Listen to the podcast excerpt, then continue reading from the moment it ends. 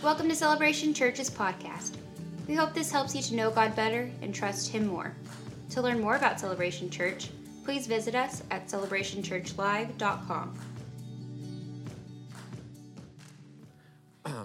Well, we're wrapping up a series today. Um, if you are uh, kind of new in connecting with us, um, we're in the sixth part. Um, we'll kick off a new series next week called Try This at Home. Uh, and so, but this week we are starting our, or ending our retweet series. And if you've missed that, you can catch it on our podcast or you can catch it on uh, online on some of the archives on Facebook and those types of things. But this six weeks, we've been looking at this idea um, that though Jesus was God in the flesh, John 1 says he was the Word become flesh, the Word of God become flesh.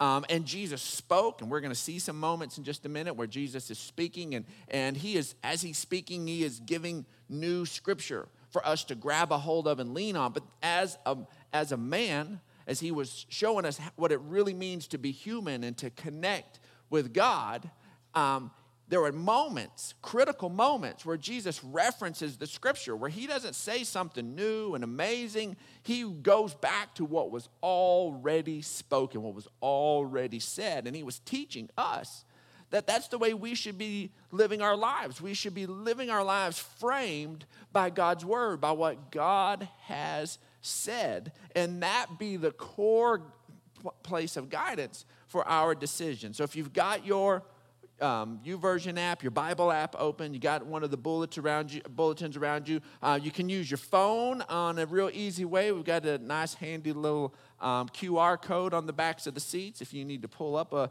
a digital bulletin that way. But with this, we've been looking at this concept that knowing what God has to say on an issue is vital into making life giving choices. And, and we keep coming back to Psalm 119, 105, which says, Your word what God has to say, what God has declared. Your word is a lamp to my feet. The truth is, is I'm in the dark until I know what God has said. I, just, I'm just clueless about the issues of life and what I'm facing until I know what God has to say on that subject. I might try to be able to figure it out. I might try to be able to, to take somebody else's thoughts on it. But until the light gets turned on with God's word, I'm not, I don't really know where things are at in life, where I'm at in life. His word is a lamp to my feet and it's a light to my path. It's showing where I'm not, but where I need to be headed. That's why we talk about here that we are guided by two core questions in our discipleship model just simply on a regular basis, genuinely asking these two things and letting the Holy Spirit guide of where are you and which way forward from here. If we just ask, let the Holy Spirit ask us that, and we ask the Holy Spirit, God, where am I? And which way do I need to move forward? What, what do you have for me, God? What's the next step? We don't have to know all the steps.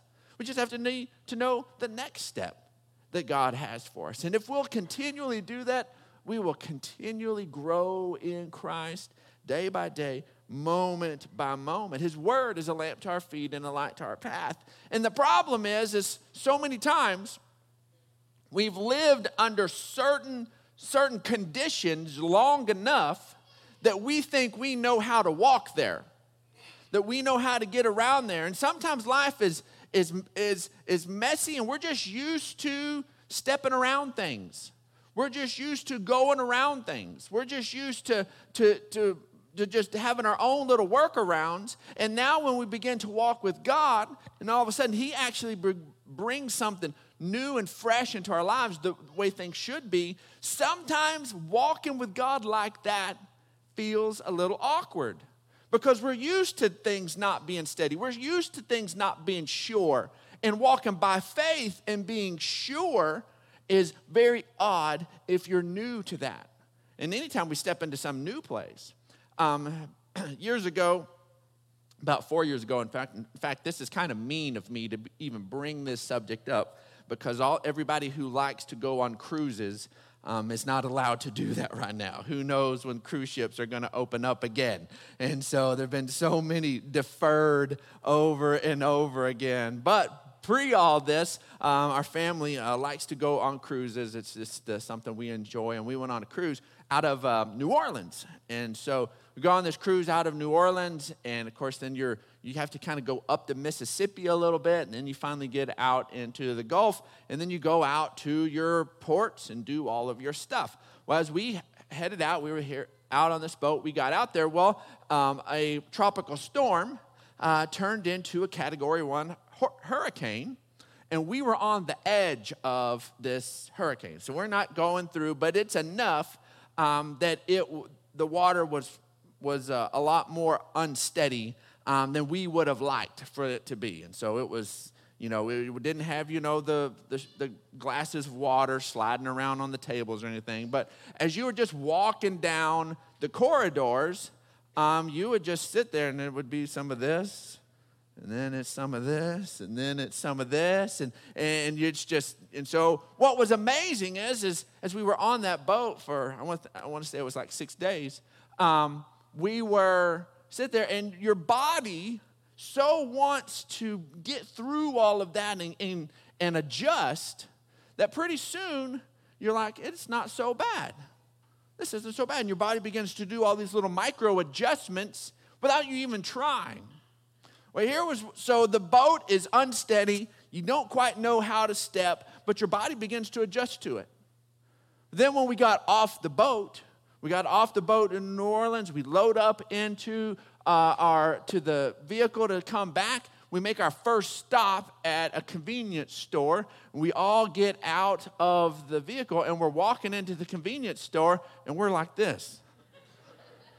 And we were like, man, that whole family is drunk um, that's messed up. Even that little four year old's drunk. What is happening over here? And um, they're like, well, that is New Orleans, you know. And so, um, but uh, uh, anyways, the but as we're walking, as we're walking along, um, our bodies are acting like things are not stable, and so we're improperly responding to something. But the guess what? It was stable. Everything was fine but our bodies were not used to it being fine. So then it was just awkward, and the kids were like, Do you feel like you're still on the boat? I'm like, Yeah, I feel like I'm still on the boat. And so we're trying, we're walking weird, and everything is completely fine. And it took us a little while. It honestly took us about a day and a half for it to not feel like we were still on the boat. Our bodies kept trying to make adjustments when everything was right.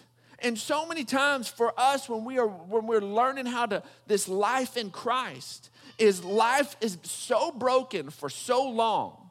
We're just used to people being jerks. And so we automatically walk into a situation that somebody's gonna, gonna be upset. And all of a sudden the grace of God's at work and we don't know how to handle that. Man, I tell you what, somebody from the north comes down and experience San Angelo Chick-fil-A and they're like, I got blessed all over the place. What is the matter with this place? They don't know. People don't know how to respond. People don't know how to respond when things are life giving. A lot of times we don't know how to respond. That all of a sudden God's word is a lamp to our feet and a light to our path. But we're still trying to figure, I don't know that I really can walk there. And we, the truth is, is we can. We can boldly walk where God's word has called us to walk. We're not used to things being sure. We're not used to things being steady. We're used to having to have two or three backup plans, hold on to the wall as we move through life. But the truth is, is to be able to live this life of faith, God's word is solid. And even though nothing else in life is, God's word is. And we got to learn again how to walk freshly in God's word. And with that, since our systems can be off, our mental adjustments can be off, then it's going to require correction. It took a little while for our bodies, which were designed to walk on solid surfaces, but had been walking on unsolid, they were designed to walk on solid surfaces. It took us a little while to adjust to being able to function that way. So guess what? Don't, don't beat yourself up if you are still learning to adjust to trust in God and walking in, walking in faith in Him. Sometimes it feels a little awkward. And you're like, I did this all day. It's still weird. I got up the next morning and it still feels awkward. Well, guess what? Just keep going, keep moving. But with that, there's going to be corrections. You're going to bring be corrections. Our bodies thought things were broken and they weren't broken. They thought that things were unsteady and they were steady.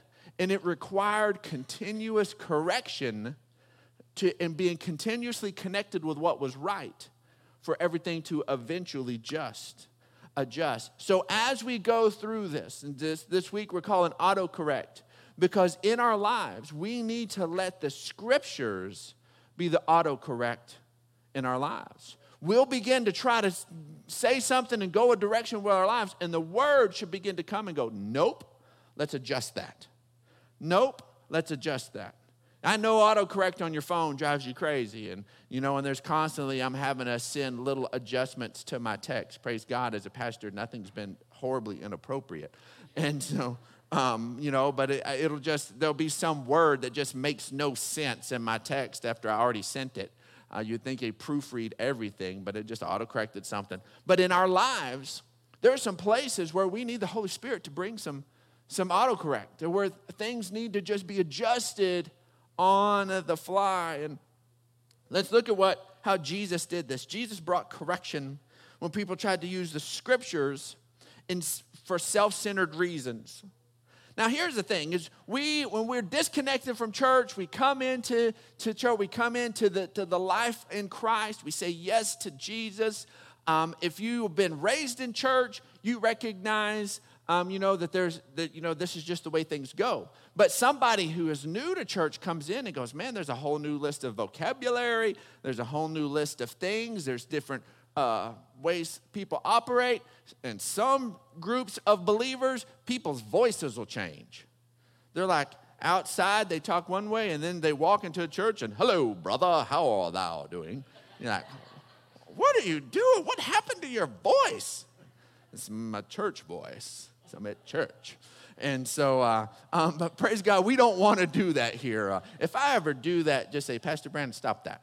And so, um, you have my permission. And so I hope I never do. But there's these things we begin to, there's these learned behaviors that can come along.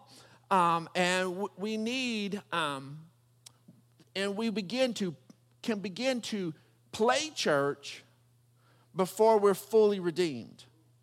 We begin to try to do what we think needs to happen with the scriptures to be able to connect with a new culture and connect with, with a new group of people. And even though things begin to maybe look and we adjust our vocabulary and we adjust some of the things we do, maybe even the way we dress and some different things, that there's still a bunch of things that aren't quite aligned with who Jesus is down deep in our hearts. And so, in that, the root of all of our brokenness is a place where we tend to be so self centered. And we can just begin to take everything and make and twist it for our benefit. We will try to twist everything for our benefit. That's why the scriptures are so challenging for us because we're, we're supposed to love others. Jesus says even more than we love ourselves. The Old Testament says, Love your neighbor as you love yourself. Jesus says, Love your neighbors like I loved you and gave myself up. Oh, man, that, that's some challenging stuff. That's some challenging stuff for us. And so while we're doing that, we can begin to do this church thing, but we can begin to use it for self centered reasons. Begin to read the scriptures and read it for self centered reasons. Begin to do church life and do it for self centered reasons. And here in Matthew 21, we see one of Jesus' more aggressive moments. And uh, see in Matthew 21, verse 12, says Jesus entered the temple area and he drove out all who were buying and selling there. He overturned the tables of the money changers and the benches of those selling doves.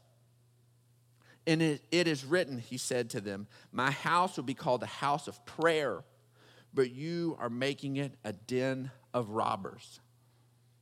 So here he goes in and he is upset and he doesn't say, I've got my own opinions about what temple worship is supposed to look like. He references, he goes back and he goes back into Isaiah 56 and he says, My house is supposed to be a house of prayer.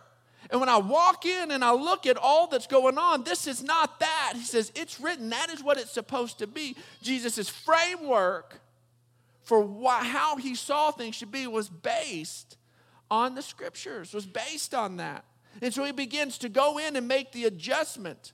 Now, what was happening is, is that the at the temple that was there was the sacrificial system, the, the, the Jewish sacrificial system that, that was taking place and people would travel all of these distances and they had to have certain animals and they had to have certain certain things for the for this process and people were capitalizing on that they would sit there and, and sell their um, sell these things at way too high prices they forced them to buy the sacrifices not with their local current with the currency that they brought in their pockets. So then they would have they would get taken advantage, advantage of when they would change it into the temple currency.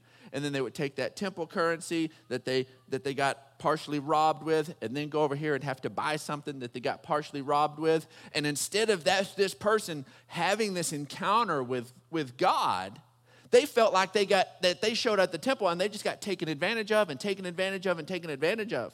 These people didn't feel more connected and closer, more understanding of the heart of God. They saw nothing but being taken advantage of. And this drove Jesus up the wall. And these people said, well, they've got to have sacrifices and they've got to do these things. And, and they had twisted this system for their own benefit. They could go to chapter and verse to say why that particular dove was necessary, why that particular kind of lamb was necessary. They could go to chapter and verse, but they missed the heart of what it was all about. Was supposed to be a house of prayer.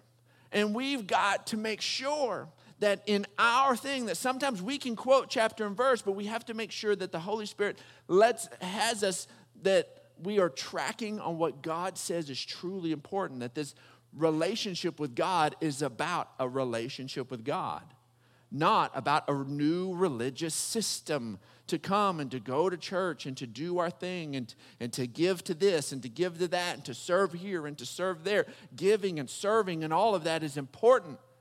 We talked about it last week that you belong and then you serve, but we don't serve to belong. And so we understand some of these core things. But Jesus brought correction. Next thing we see is that uh, um, God has given us His word to reveal Himself, not to conceal us. And for too long, too many of us have used God's word and be able to quote chapter and verse on a way to justify our lack of Christ likeness, sadly, instead of it challenging us to step into more Christ likeness. Let's go ahead and look, look at Luke chapter 10 says, On one occasion, an expert in the law stood up to test Jesus. Teacher, he said, What must I do to inherit eternal life? What is written in the law? And he replied, How do you read it? Jesus asked the guy, How do you read it? He expected that guy to be able to spend time in the scriptures, and the scriptures speak to him.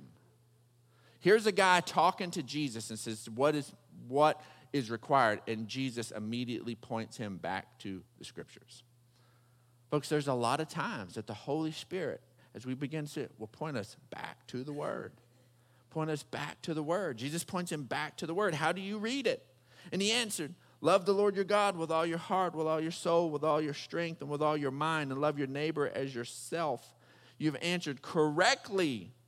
Jesus replied, Do this and you will live. But he wanted to justify himself. He wanted to justify himself. Man, that thing is too challenging. Go and love others like that. That is too challenging. So he wants to justify himself. So we ask Jesus, and who is my neighbor? What is the limit to do this? Is my neighbor just, just my neighbor? You know, both sides, maybe the one that shares an alley, maybe the one across the street. Okay, the caddy corner people too. Where's where are my neighbors? Okay, whole block, whole block. Maybe it's a whole block. Ah, okay, two block radius. Everybody? No. No, Lord, I live on the north side.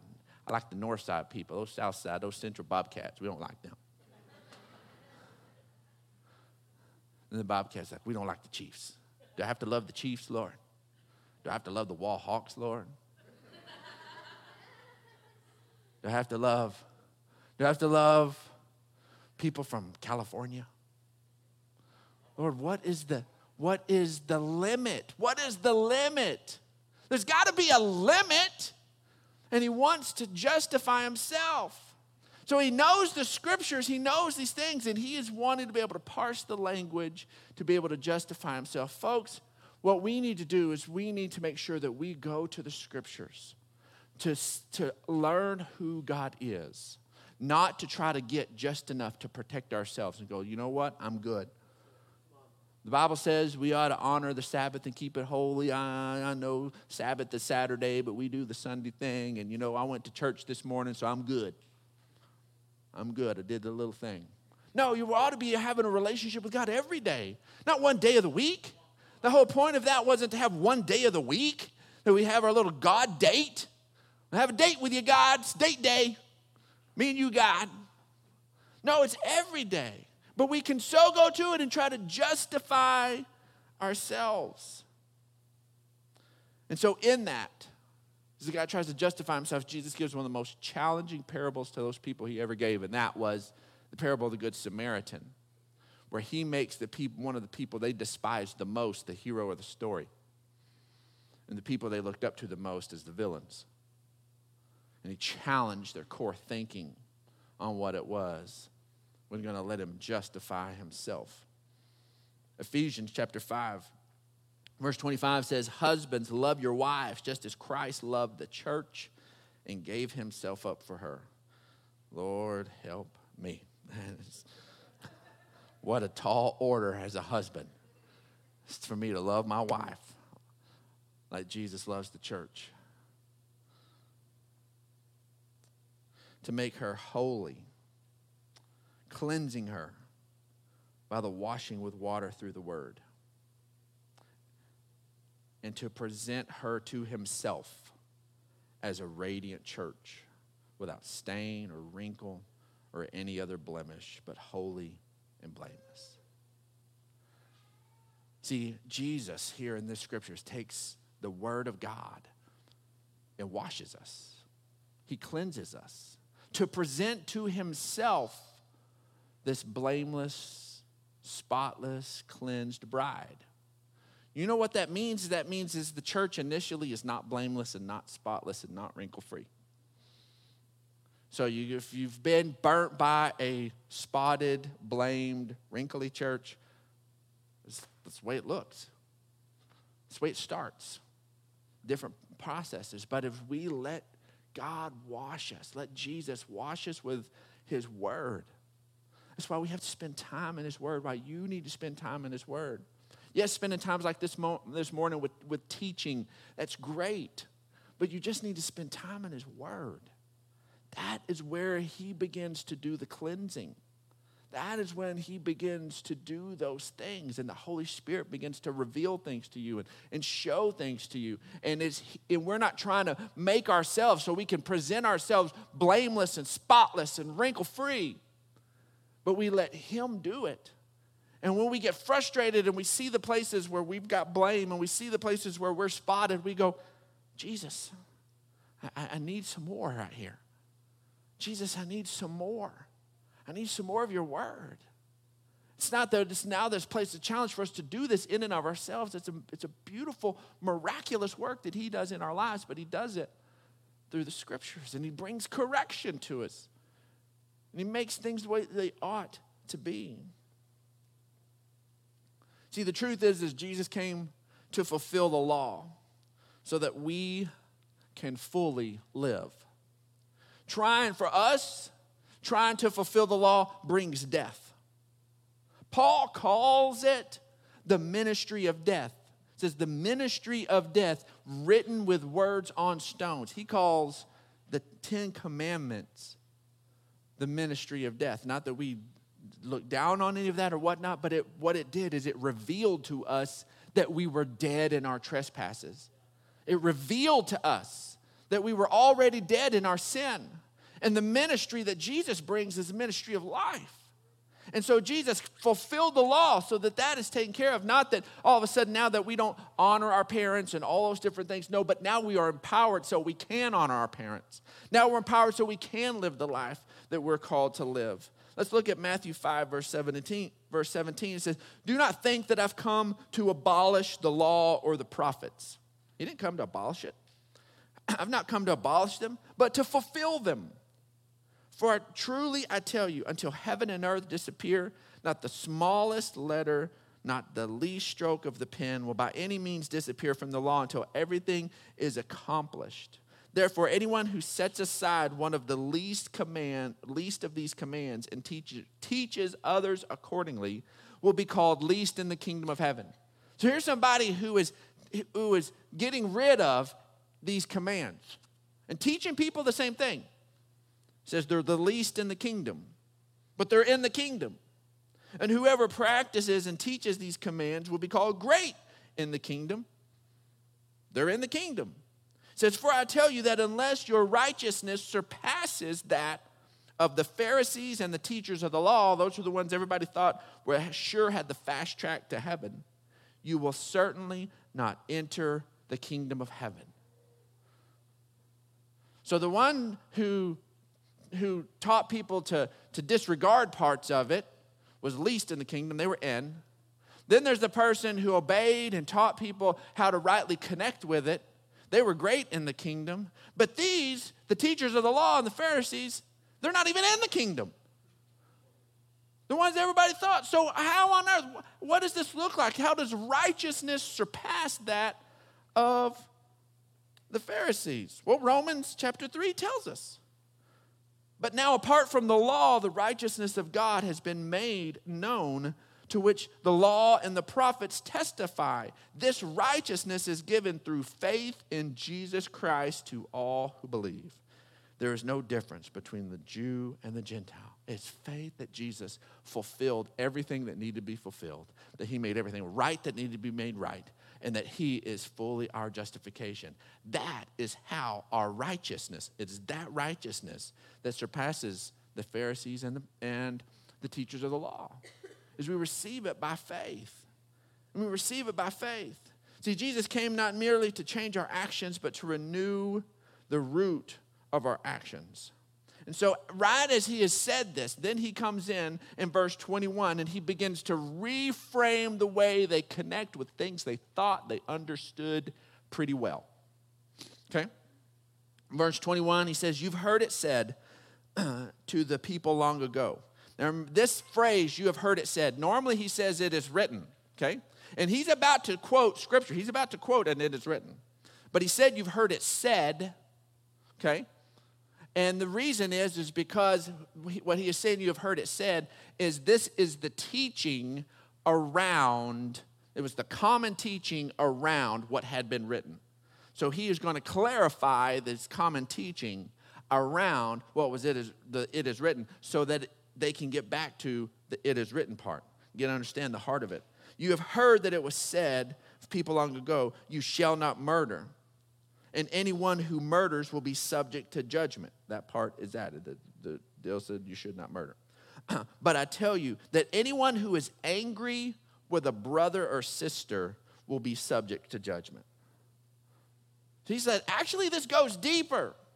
You think if, you, if it's an action, if I just don't kill you, I can want to kill you. I can hate you. I can wish you were gone. But I'm just not doing it, so I'm good. Says, no. We're now getting into the heart stuff. We're now getting into the issue. It says, any one of you who, um, who says to his brother or sister, Raca, um, that is uh, not a, an English word. Everything else is English. Then all of a sudden it goes back to this Aramaic word. Um, that's because to rightly translate Raca, uh, we would find it offensive. We it's, a, it's, a, it's a curse word. So here Jesus drops the R word in his preaching. And it's the R word, and that's why we leave it the R word, because if we were to do it right, it says um, empty head or you fool if you try to look up the definition. Um, all of our curse words have some sort of fairly innocuous definition of, oh, that's what that means. But it doesn't mean that. There's all this hate and connection and, and, vitriol that is connected with that word. And that's why it's used instead of its little sweeter meaning, little less offensive meaning. Jesus said, you know, you, you do this, that, that this is what's understood, that if you drop the R word, ooh, that's bad, you're going to go and you're to you're to answer to the court. And anyone who says you fool will be in danger of the fire of hell. It says, therefore, if you an offering your gift at the altar and remember your brother or sister has something against you. Temple worship was the most important thing to the Jewish people. It was the most important thing. Nothing can come in the way of that. But he says, if you're there, you've made it all the way, and you're there at the altar, and you're almost finished with presenting your gift. There was a big process to get to that moment. It wasn't like you and I just sitting there dropping a check or something. There was a big religious cleansing process. He says, and in that moment, you remember you've got a problem with a brother or sister, stop what you're doing, leave it there, go fix that because guess what? Your connections with the people I love are just as important as this over here. Go fix that, now come over here and finish that moment. It's important, finish it. But stop, put it on pause, and go and fix those places of tension. Leave your gift there in front of the altar and first go and be reconciled to them and then come and offer your gift. They thought that if I just don't smack you, then I'm in the clear, no matter how bad I want to. And Jesus says, You know what? You got to deal with it in here. That is what this is about the whole time. He goes on in verse 27 of and says, You've heard it said, You shall not commit adultery. Adultery is an act. Says, and they're like, just don't do that. And you're in the clear. And Jesus says, Nope, but I tell you, anyone who looks at a woman lustfully has already committed adultery with her in his heart. Says, You know what, how that this is what this is about? It's about not just honoring your wife in a way as he's talking to these Jew- Jewish men. It's not just honoring your wife in a way that you don't step into this technical act. He said, honor your wife in a way that you guard your heart, that you don't let your eyes, your mind, your anywhere go in a way that might lead you to that technical act is that he jesus is dialing it deeper. It's about this heart issue and he's bringing correction. Why? Because so many times if we're not fully open to, to god we will find whatever we think is technical we'll ride that technical line and at that point we have pushed out god. We've just taken his little requirements and there's no relationship anymore. It's just another dead religion. And that's not what he's come to bring he has come to bring life. So as we are coming back to the scriptures, as we are revisiting the scriptures, this is our bottom line today that your openness to correction is your openness to God's direction.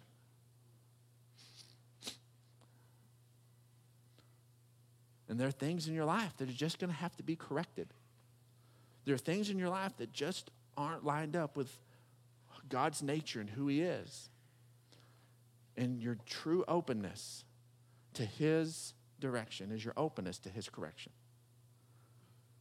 And so I want us to just create a moment here and now for all of us where we just say, God,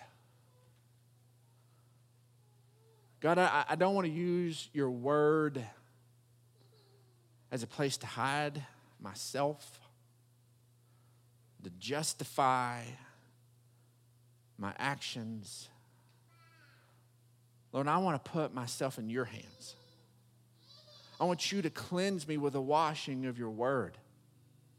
The places of me that aren't fully renewed and don't line up with who you are, Lord, change them. Change them. Lord, we invite your Holy Spirit to come in and just speak. Change us.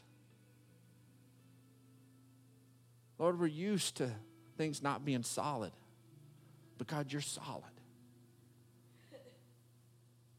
We're used to trying to lean on ourselves a little too much.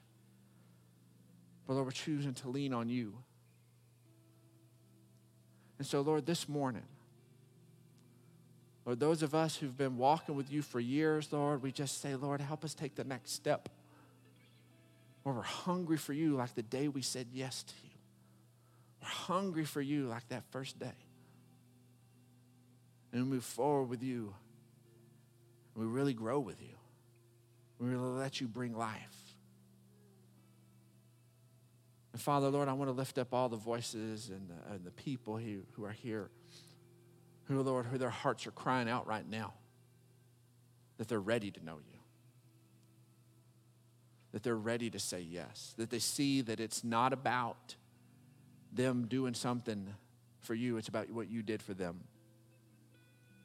And so, right now, if that's you, I just want to lend you some, some words and we're going to pray these out together.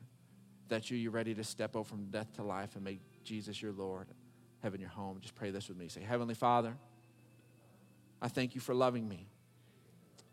I thank you for you doing the work. And I get the benefit. Today, I know that I am right with you because of what Jesus did. You've given me life. And I invite you to change me, to wash me with your word, to change me from the inside out. In Jesus' name. Amen. Amen. Amen. Yes. You just stand up. And we're going to go out of here this morning. Heavenly Father, I'm so thankful for all that you've done and all that you are. We're so thankful that you've given us your word as a lamp to our feet and a light to our path. And we go out of here looking to you to guide us and lead us. You're the, you're the author and you're the finisher of our faith. In Jesus' name, amen. Thanks for listening to this week's message from Celebration Church. We hope you'll stay connected by following us online. You can find us on Facebook, Instagram, and Twitter.